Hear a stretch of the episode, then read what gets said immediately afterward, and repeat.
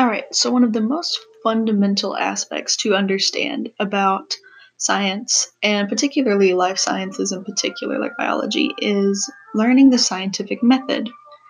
Um, this is because basically all aspects of the scientific community are built around the fundamental principles laid out in the scientific method. And let me explain what I mean by this. Um, because the scientific me- the scientific method has a feedback loop built into it, meaning that other scientists have to look over your results and critique them and add on to them as part of the process. It helps science and the scientific method become a constant work in progress. We're always expanding on things that we knew before and learning new theories. And this is partly because of the method laid out by the scientific method. So, the scientific method has five basic steps plus the feedback step that I've talked earlier about. Uh, the first step is when you want to make an observation.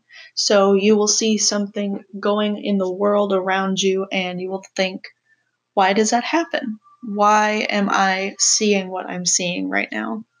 And that leads you to step two ask a question. So you'll see the observation, you'll make a question based around what you just saw. For example, you would see the sky is blue, and you might think, well, why is the sky blue? So from then, you want to form a hypothesis, and a hypothesis is just a testable explanation.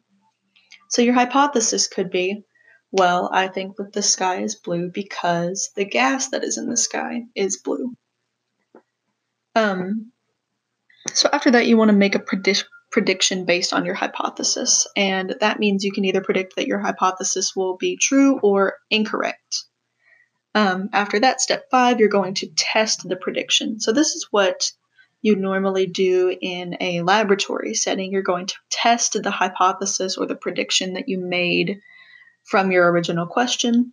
And this can either come out to yes, my hypothesis was supported by my experiment, meaning it happened the way that you expected it to.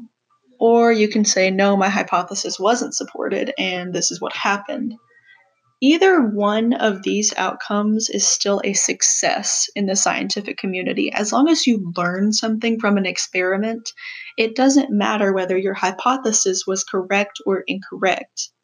The only thing that matters is whether you furthered someone's understanding of science. So then the sixth step is to publish your results or iterate, meaning you use the results to make a new hypothesis or prediction. Um, and that this is the method used in all scientists chemistry, physics, geology, psychology, but uh, specifically biology. This is going to be super important. All right, so today we learned a little bit about the scientific method, and I hope that it helped you guys understand the concept a little bit better.